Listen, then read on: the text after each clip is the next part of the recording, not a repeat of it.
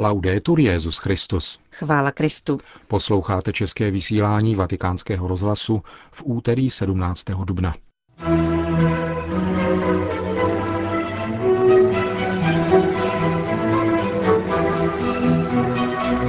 Papež je ideální postavou pro vznášení kritiky, domnívá se německý teolog a psychiatr Manfred Lütz. Dva kanačtí anglikánští biskupové vstoupili do plného společenství s katolickou církví. Asi 400 milionů dětí na světě musí konat otrockou práci. Na včerejšek připadl Světový den boje proti otrocké práci dětí. Dnešním pořadem vás provázejí Johana Bronková a Milan Glázer.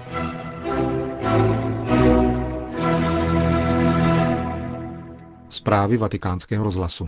Berlín. Narozeninová přání přicházela Benediktu XVI. také z jeho vlasti. Mezi gratulanty byly biskupové, katolické organizace, představitelé jiných křesťanských vyznání i čelní politici.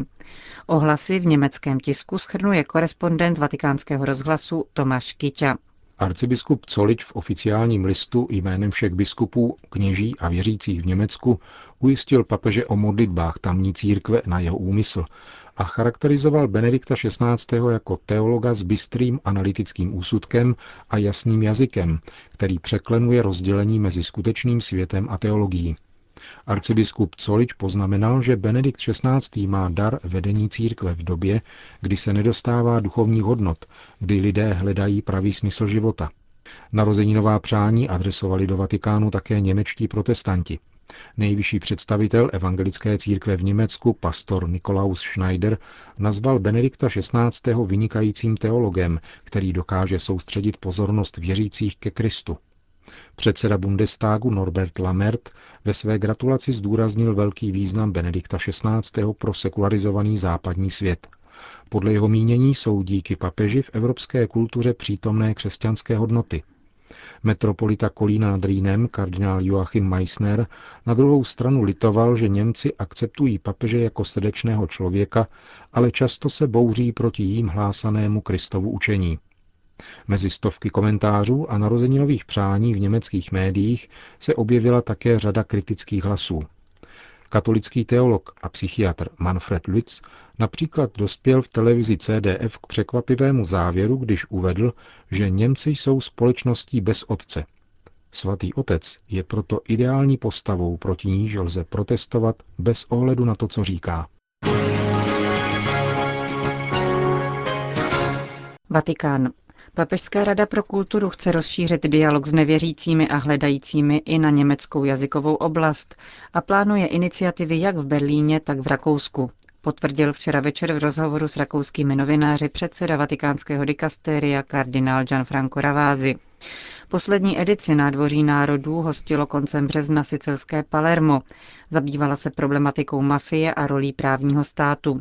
Příští fórum dialogu se uskuteční v Barceloně, Praze a portugalském městě Braga.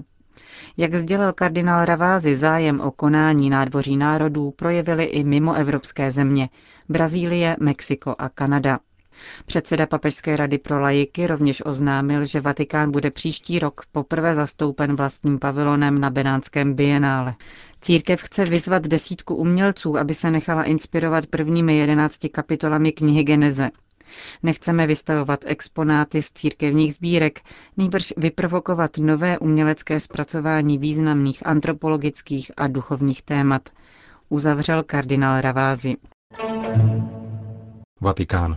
Myšlenka, že katolická církev klade překážky ekumenickému dialogu, je neopodstatněná, zdůraznil při včerejším setkání s novináři v Římě předseda Papežské rady pro jednotu křesťanů kardinál Kurt Koch. Podle mínění švýcarského kardinála se naopak žádná jiná církev tolik neangažuje v cestě znovu nabití jednoty. Předseda Papežské rady pro jednotu křesťanů se rovněž ohradil proti tvrzení, podle něhož je za pontifikátu Benedikta XVI. upřednostňován dialog s východními církvemi na úkor reformovaných církví. Bývalý bazilejský biskup se naopak domnívá, že jeho zvolení do čela Rady ekumenického dialogu souvisí právě s jeho předchozími zkušenostmi a znalostí protestantských církví. Lutherův rok, tedy pětisté výročí reformace 2017, bude příležitostí pro evangelické církve, aby si položili otázku, zda reformaci vnímají z pohledu kontinuity či přetrvávajícího zlomu s katolickou církví.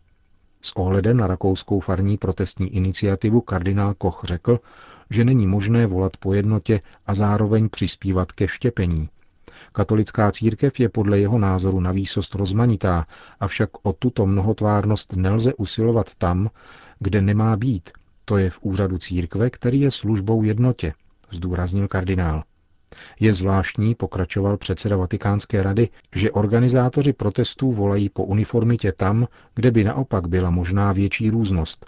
Obhajují například princip farností oproti jiným formám komunitního uspořádání, jaký mohou být ku příkladu duchovní hnutí. Vatikán. Ve dnech 17. a 18. dubna probíhá ve Vatikánu sympozium u příležitosti čtyřstého výročí založení Vatikánského tajného archivu.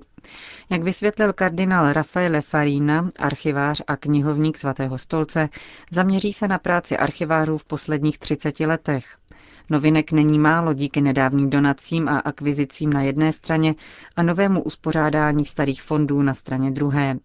Během sympózia nazvaného Religiosa Archivorum Custodia bude poprvé představena také nová kategorie fondů, částečně ještě badatelům nepřístupná, totiž rozsáhlý archiv Papežské komise pro sakrální umění v Itálii, instituce ustanovené v roce 1924 a činné do roku 1988. Referovat se bude také o náročné práci na novém uspořádání archívu druhého vatikánského koncilu. Hanoj. Rozvoj pastorace navzdory novým restrikcím ze strany komunistické vlády byl tématem právě zakončeného plenárního zasedání větnamského episkopátu. Tentokrát se biskupové sešli Suan Lok v plné sestavě. Přítomen byl rovněž biskup z diecéze Kontun, který podobně jako všichni jeho kněží dostal zákaz sloužit velikonoční liturgii. Biskupové se radili, jak reagovat na restrikce ze strany režimu. V závěru zasedání si vzal hlas představitel svatého stolce arcibiskup Leopoldo Girelli, který reziduje v Singapuru. Ve svém vystoupení varoval biskupy před přílišným zaobíráním se vnitřními problémy církve. Podle něj musí mít na zřeteli 90% Větnamců, kteří neznají Boha a křesťanství. Musíme jít do společnosti a hlásat evangelium, řekl vatikánský diplomat. Peking. Po čtyřech týdnech ve vazbě vyšly na svobodu dva čínští biskupové podzemní církve. Koadjutor diecéze Wenzhou, biskup Peter Shao Zumin, byl propuštěn na velikonoční neděli. Po zadržení byl tento biskup nucen absolvovat kurz světonázorové převýchovy, zaměřený na přerušení jednoty se svatým stolcem.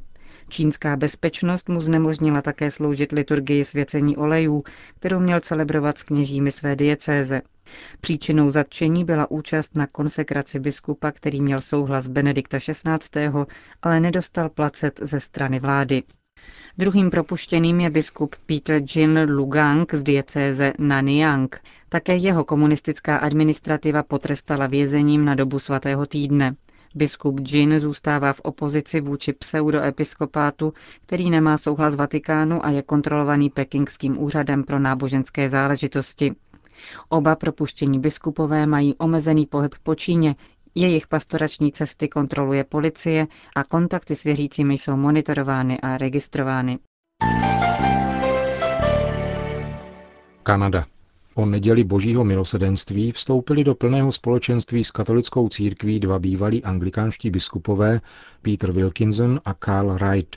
Učinili tak na základě apoštolské konstituce Benedikta XVI. Anglicanorum Cetibus společně se členy svých sborů, informoval vatikánský rozhlas katolický otavský arcibiskup Monsignor Terence Prendergast. I've learned how to celebrate uh... Naučil jsem se sloužit mši svatou podle anglikánské tradice, stejně jako se s ní seznámili kněží, kteří budou pracovat s touto komunitou. Doufám tedy, že jim budou moci přinášet útěchu. Vyšli jsme vstříc skupině anglikánských věřících, kteří touží po plném společenství s katolickou církví. Uvědomujeme si, že musíme pracovat dále na plné církevní jednotě, která je pozitivním znamením, naše rozdělení odporuje evangelizaci světa. Vše, co nás přivádí blíže k sobě a pomáhá nám rozpoznat naši jednotu v rozdílnosti, jistě přináší hojné požehnání a napomáhá evangelizaci. Uvedl pro vatikánský rozhlas arcibiskup Otavy Monsignor Terence Prendergast.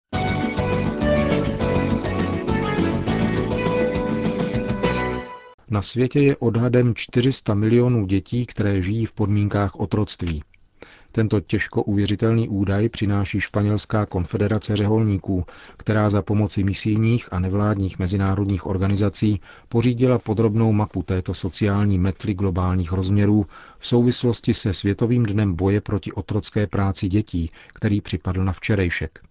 Zprávu přinesla agentura Fides a přináší seznam konkrétních lokalit na celém světě, kde se tento politováníhodný úkaz vyskytuje – Zpráva upozorňuje, že otrocká práce dětí je součástí našeho každodenního života, protože banány, které jíme, nebo kafe, které pijeme, může pocházet z potu latinskoamerických nebo afrických dětí. Může se také stát, že koberce, po nichž chodíme, byly utkány malými pakistánskými otroky. Stany, oděvy, šperky a mnohé další produkty mohou být výsledkem nelegální otrocké práce indických dětí. Španělská konfederace řeholníků proto vybízí, abychom nešetřili úsilím a naléhali na příslušné instituce a jejich představitele, aby plnili svoji odpovědnost, bojovali proti těmto nespravedlnostem a zasazovali se za ochranu práv dětí. Datum připomínky Světového dne boje proti otrocké práci dětí není náhodné. 16. dubna byl totiž zavražděn 12-letý pákistánský chlapec Iqbal Masih, protože udal případ vykořišťování textilními mafiemi. Iqbal Masih pracoval v tomto průmyslu od svých čtyř let.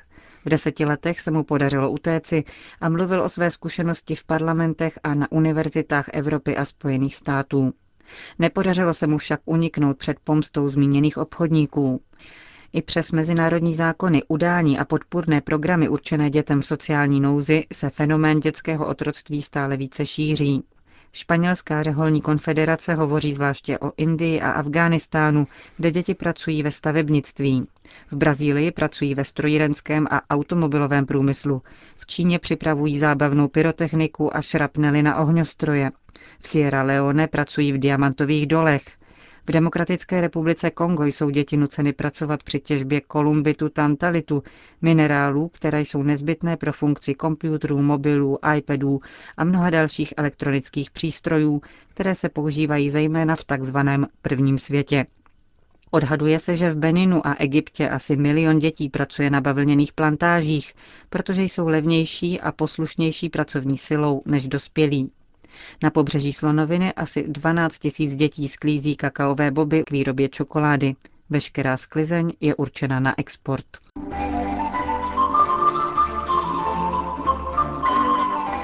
Otava.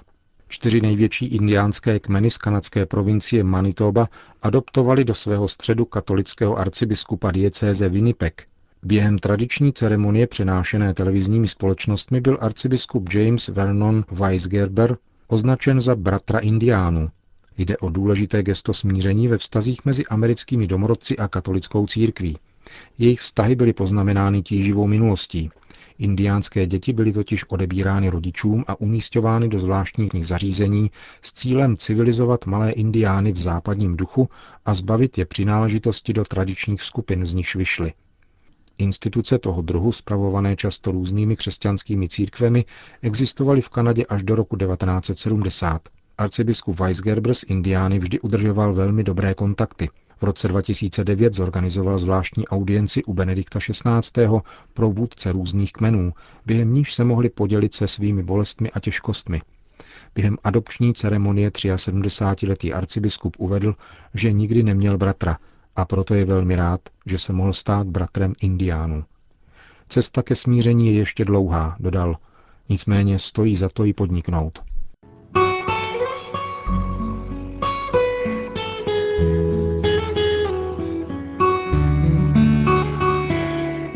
Končíme české vysílání vatikánského rozhlasu. Chvála Kristu. Laudetur Jezus Christus.